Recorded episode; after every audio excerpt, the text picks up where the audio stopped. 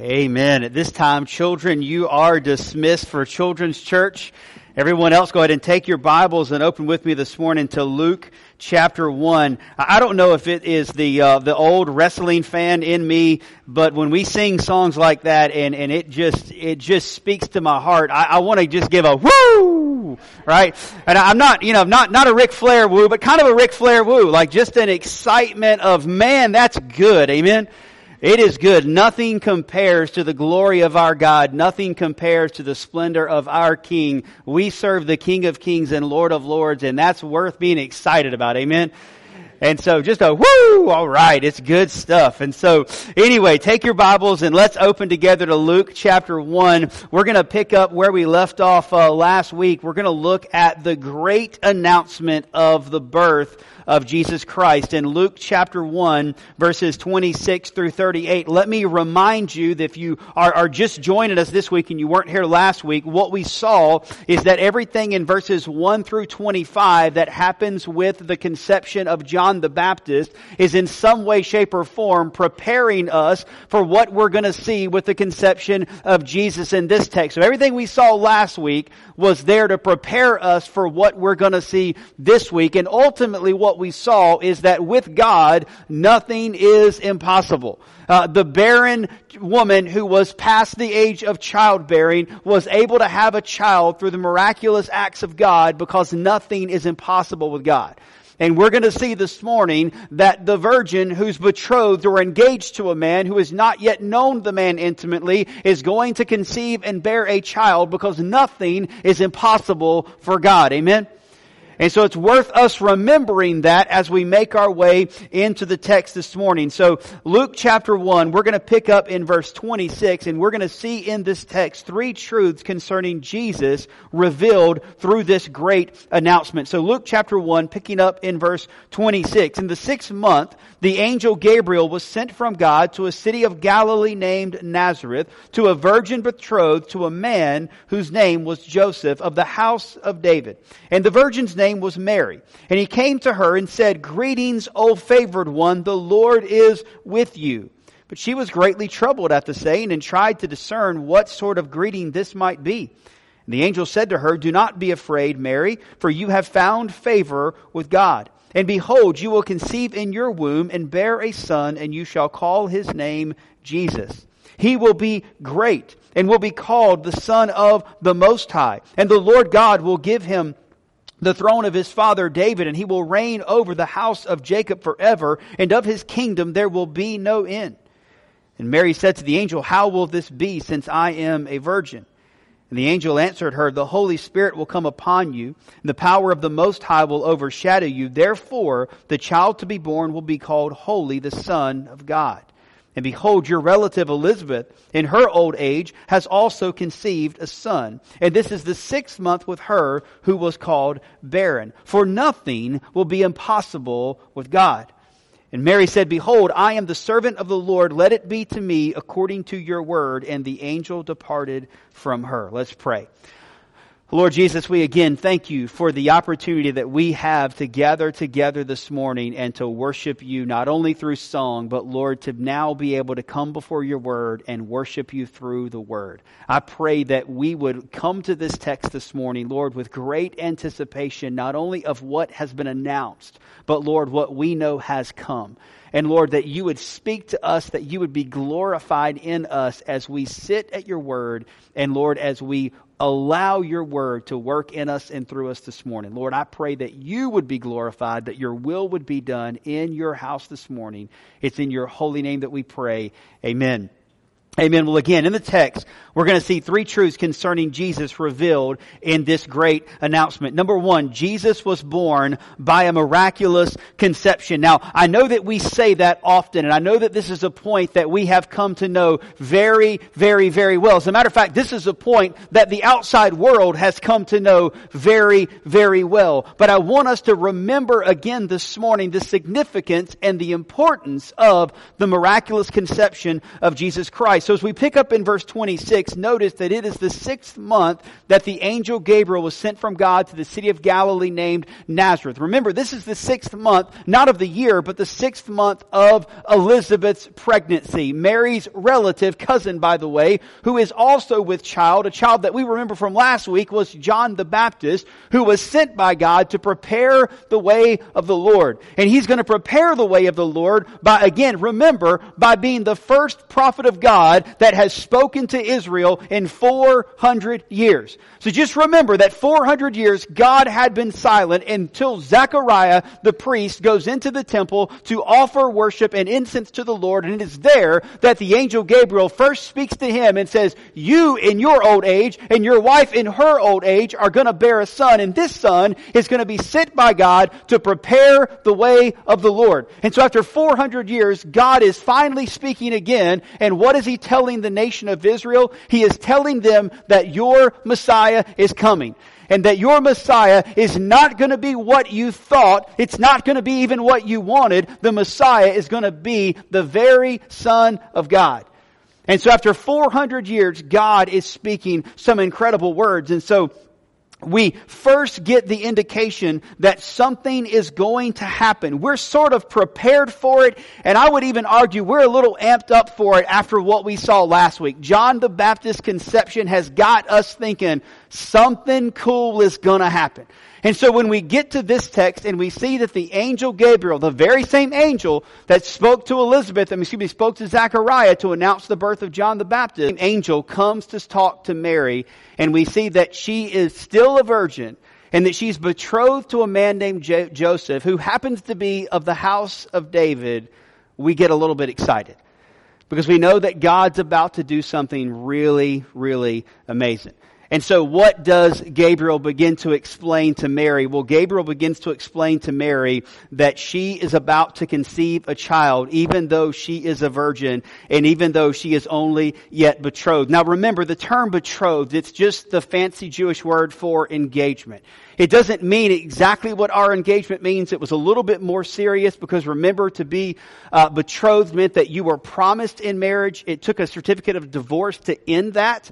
And during that time, they were considered to be legally married, although they did not live together and they had not consummated the marriage yet. They hadn't had the ceremony, if you will. Matter of fact, we're going to see in verse 56, 58, 56 that Elizabeth actually goes during this time and, excuse me, Mary spends three months with Elizabeth during this engagement or betrothal period. And so when the angel tells Mary that you're about to have a son, and then she, eh, Gabriel explains to Mary and sort of describes to Mary what this child is going to be like in verses 32 through 33, it leads Mary to ask the question in verse 34 that honestly all the rest of us are wondering. And Mary says, how can this be? I am a virgin. In other words, Mary knows that it is absolutely impossible for her to conceive a child in her current condition. She has not yet been married. Her and Joseph have not been together. And so there's no possible way for her to conceive a child. But as the angel Gabriel explains to her in verse 35, he says to her, the Holy Spirit will come upon you. The power of the Most High will overshadow you. And therefore the child to be born will be called holy, the Son of God. Now I want you to focus in on that term holy because that's where I think we find our significance here in this beginning portion of the text. Jesus will be found to be or will be called holy. Now the question is, how is he going to be holy? You see, the importance is in the conception of Jesus. That's what is going to make him holy. All throughout scripture we see that we are all sinners who are saved by the grace of God, but we are born sinners separated from God. Right? And we, we understand this early on. We learn and we know what it means to struggle with sin. Right? We, we learn early on what it means to be tempted. I love those videos that are getting kind of popular now. They've been popular for a while where you, you know, put candy in front of your child and a camera in front of them and you tell them don't eat the candy and you walk away and you just wait to see how long it's going to take them to eat the candy right? When I was a child, you wouldn't have got out of the room. As soon as it went down, it would have went in. Down, in, down, in. I have no shame in my game. I'm going to eat the candy, right? So we learn early on what it means to kind of struggle with temptation, what it means to struggle with sin. The older we get, the more we realize that, man, I'm a sinner. Like I, I, I do stuff that I shouldn't do. And I do stuff that I know I shouldn't do. And I do stuff that I don't sometimes want to do, but yet I find myself doing it anyway, right? And what scripture makes clear is that that is what we call a sin nature. We, we are born sinners. We are not taught to sin. No one had to take sinning 101 to learn how to sin, right? We are born with that sin nature. And scripture tells us that it is passed down from one generation to the next generation through the seed of man. In other words, my children are sinners because I gave it to them. Just like my father gave it to me and his father before him gave it to him and so on and so on and so on. We are all born sinners, and it all goes back to the original father of mankind, Adam, who sinned against God. And from that point on, Adam has been passing that sin trait down from generation to generation through the seed of man. As a matter of fact, Paul says it in Romans 5:12. He says, "Therefore, just as through one man, Adam, sin entered the world, and death through sin, and thus death has spread to all men because all have sinned." And notice that covers every one of us, right? There's not a person in here that is not born a sinner. There's not a person in here who did not start sinning at an early, early, early, early, early age, right?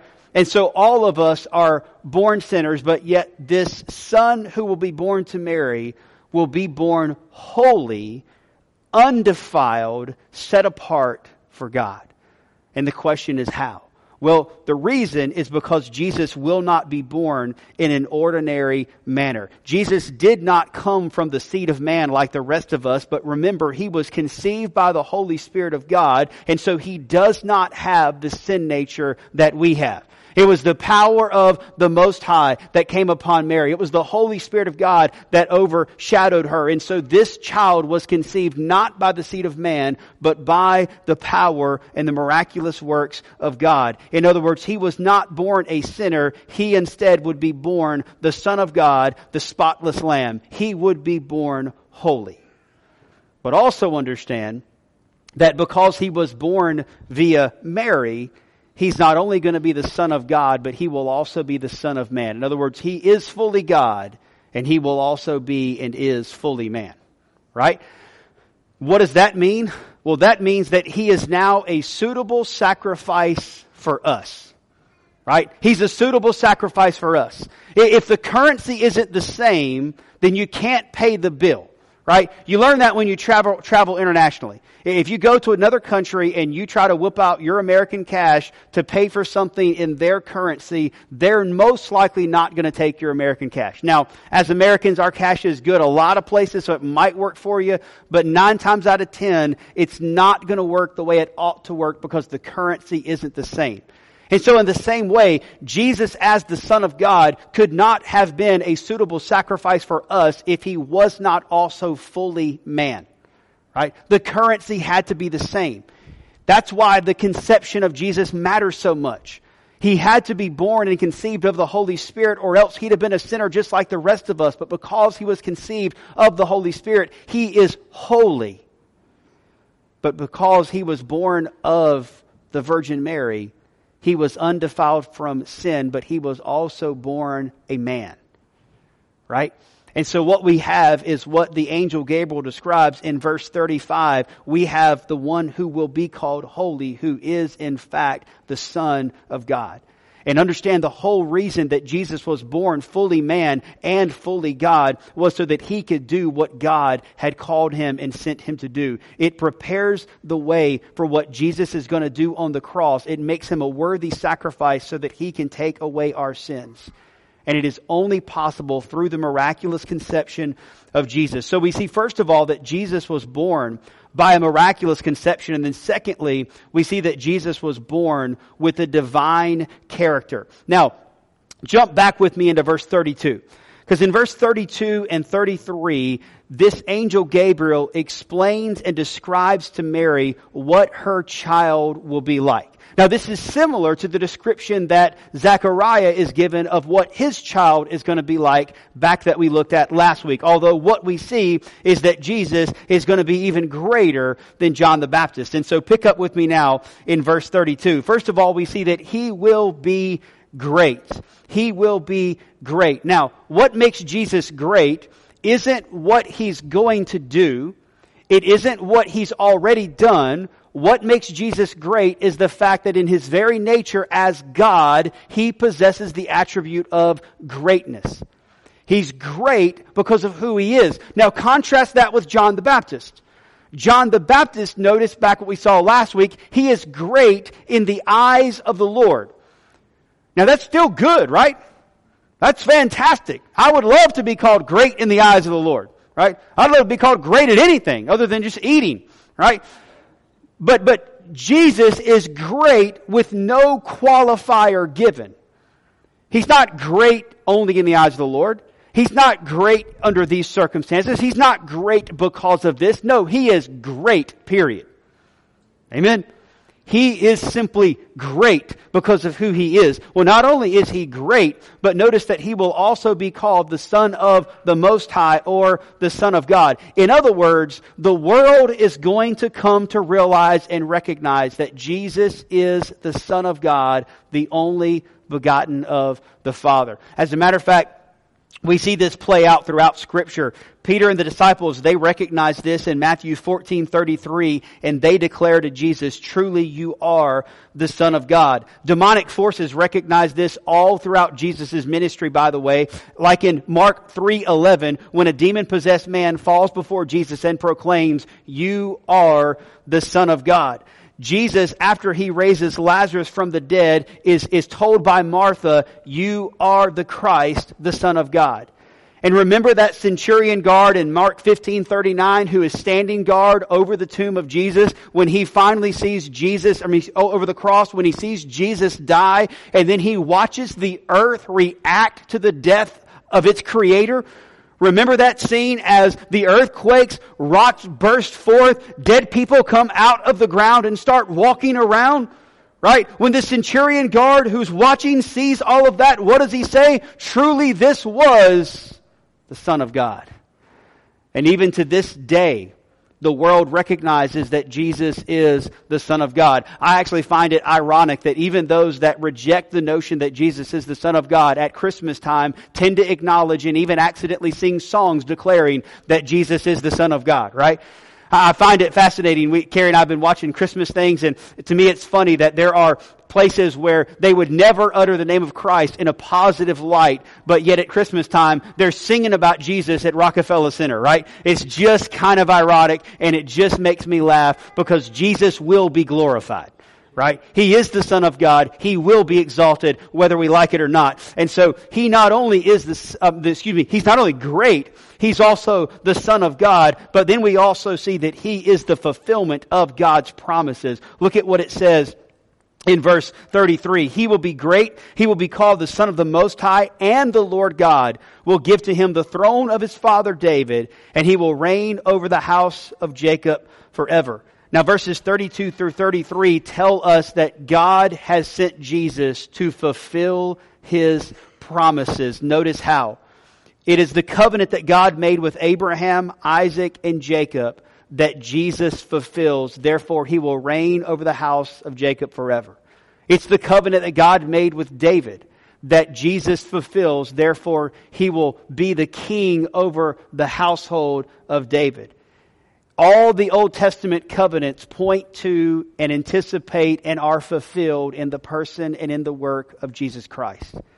Therefore, he fulfills all of God's promises and then he ushers in the new covenant whereby, remember, we are saved by grace and not by works. Isn't that good news? Because I tell you what I need, I need grace. Because I've looked at my works and they're not good. Amen? They're not.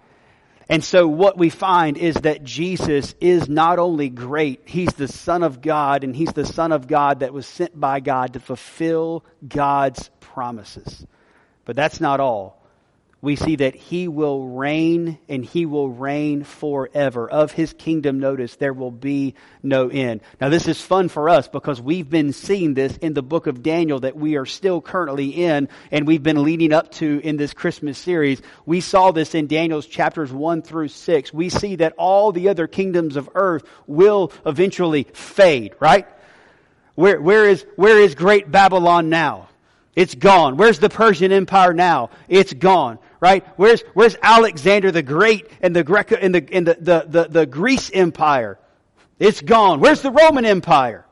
It's gone, right? All the great kingdoms of the earth will fade, but God is establishing His eternal kingdom through His Son Jesus Christ, and it will never, ever fade.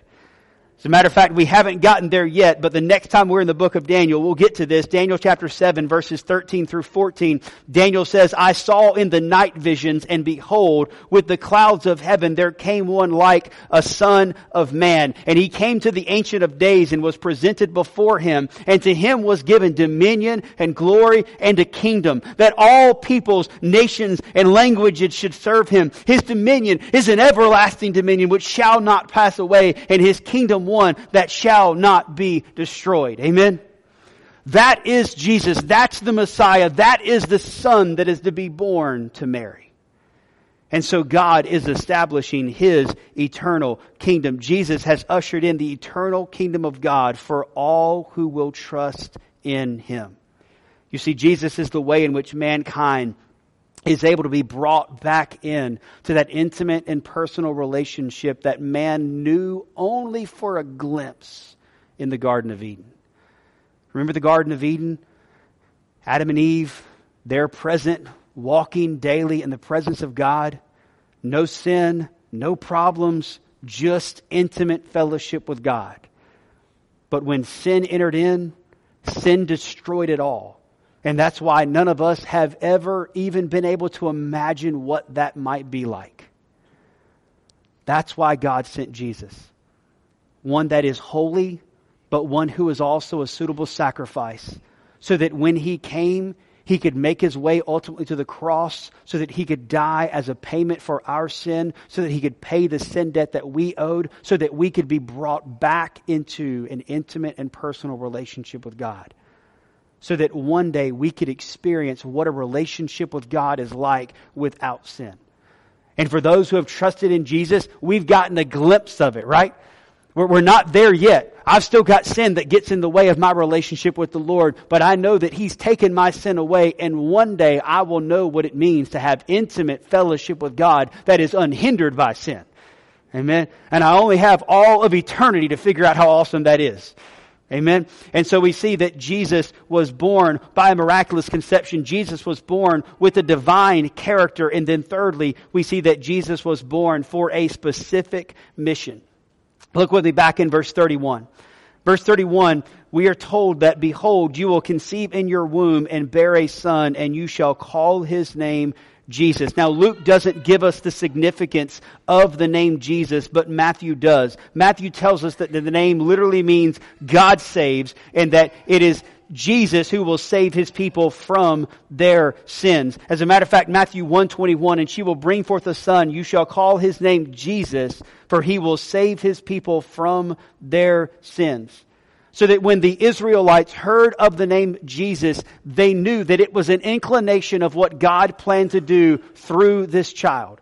Jesus came to save us from our sins. You see, mankind has been plagued by sin ever since the fall of Adam and Eve in the Garden of Eden. And remember what God told Adam and Eve? That if they ate from the tree of the knowledge of good and evil, they would surely die. That's why we know, and Scripture confirms, that the penalty or wages of sin is death. And that's why from Adam and Eve on, mankind has been plagued with the penalty of sin, which is death. We live and we die. And the only way for us to overcome death, the only way for us to have our sins covered and paid for, is if someone worthy could come and die in our place. Someone who had enough worth that his death could pay for the sins of all mankind. That's why Jesus' conception means so much. Because he was not born of man, he was undefiled and holy, he was worthy. Because he was the son of Mary, he was the right currency, if you will. He was a suitable sacrifice for us. Because he was the son of God, his death was worth enough to cover the sins of all mankind. Amen. And so when Jesus went to the cross and he died for our sins, his death paved the way for our forgiveness. His death covered our sins. And then when he victoriously rose from the dead and overcame death and the grave, he secured for us our one way ticket to eternity in heaven with him. Right? It was through his death and through his resurrection that our sins were covered, that our sins were paid for, so that we could have an intimate and personal relationship with Jesus that would last for eternity. And the only thing that's left for us to do is to accept it by trusting in Jesus. As a matter of fact, we see a perfect example of what this looks like in the life of Mary in verses 36 through 38. Look with me. Says, And behold, your relative Elizabeth in her old age has conceived a son, and is, this is now the sixth month with her who was called barren. In other words, yeah, the Elizabeth, yep, your cousin, the old one, yep, you remember the old one that doesn't have any kids and hasn't been able to have kids. It's wrecked her life. Her and her husband Zachariah have been crying and mourning and dealing with this and praying about this for years and years and years and years. Yes, that cousin Elizabeth. She has also in her old age conceived a son. And what does that show us? Verse 37, it shows us that nothing is impossible for God. Therefore, Mary, you can trust that a virgin can give birth to a son and that that son even be the son of God. Because I don't know about you, that sounds impossible. Amen? But nothing is impossible with God. And so what does Mary do? Look at what Mary does in verse 38. Behold, I am the servant of the Lord. Let it be to me according to your word. Mary puts her faith and her trust in her God. She doesn't understand it. She doesn't fully understand how it's even going to be possible, how it's going to happen. She doesn't understand all of what it means, but here's what she knows. She knows that her God is good and she knows that her God is great, and she knows that her God is worthy of her trust and faith. And so, what does Mary do? Mary says, I'm your servant, do as you wish. That's the kind of faith and trust that it takes for us to put our faith in Jesus. It's not a simple prayer of, I believe Jesus is God's Son. I believe He died on the cross. I believe all those great things that the Scriptures tell us. It's more than that knowledge. It is the faith that says, I not only believe those things wholeheartedly, but I believe them so much that I am willing to follow Jesus. Where? Wherever He leads me. Amen? Wherever He leads me. Right? Not wherever I want to go. Not as long as I stay in my community and my town. Not as long as I got to live down this dirt driveway. Right? No, no, no. I'm willing to follow Jesus no matter what, wherever, whenever. Amen? That's what it means to put your faith and trust in Jesus. Believers, that's what it means to follow Jesus wholeheartedly with your life. Amen? And that's the faith that Mary demonstrates here for us in verse 38. So here is the reality. Here's the truth God loves you. He loves you so much that He really did send His Son, born of a virgin, conceived by the Holy Spirit, so that He could live a perfect, holy, undefiled, sinless life, so that He could ultimately die on the cross to pay for your sins and my sins so that our sin debt would be paid. And then he victoriously rose from the dead, proving that he has power over death and the grave, therefore securing our eternal life. If we will put our faith and trust in him. In other words, if we will believe in all that Scripture tells us about Jesus, even the things we don't yet fully understand or know, right? But that Jesus is the Son of God, that He did die on the cross, that He did raise from the dead, that He is coming back one day. And then it's me having enough faith, it's you having enough faith to say, Jesus, I believe those things, and now I want to surrender my life to you. Now I want you to lead me and to guide me I want you to be my Lord and to be my Savior. That's what it means. And that's what it looks like.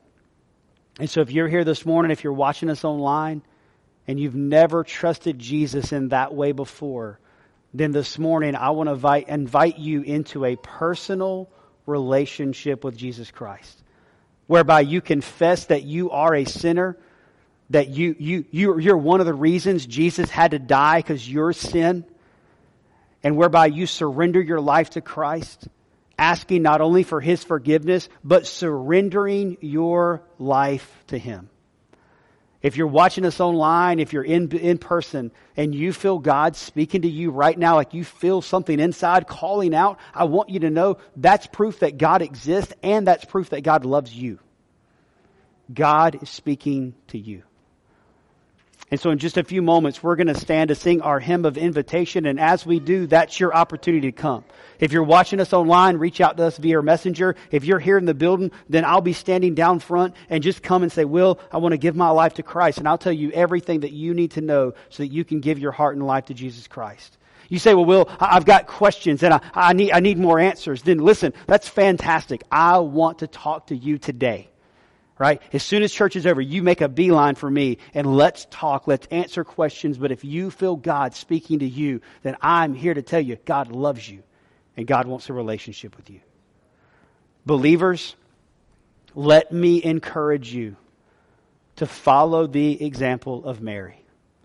And if you haven't said it in a long, long time, maybe today you need to say, Here I am, Lord. I am your servant. Do to me as you wish. Use me, send me, move me, shake me, mold me, whatever you want to do, Lord. Here I am. Do it. Amen. You see, what I find happens in my life is I, I pray, I figure out where God wants me to be, and then I just stay there. Right? And that's good, because that's where God has me. That's where God wants me. But sometimes we need to shake it up a little bit and just say, God, let me, let me pray and ask again. What are you doing, right? Where do you want me? Where do you need me? How do you want to use me? And so let me encourage you to do that before the Lord. Will you pray with me? Lord, we thank you again for your word this morning. We pray, Lord Jesus, that you would work and that you would speak. Holy Spirit, we ask that you would lead and guide us now that we might respond in a way that would bring you glory and honor. It's in your holy name that we pray. Amen.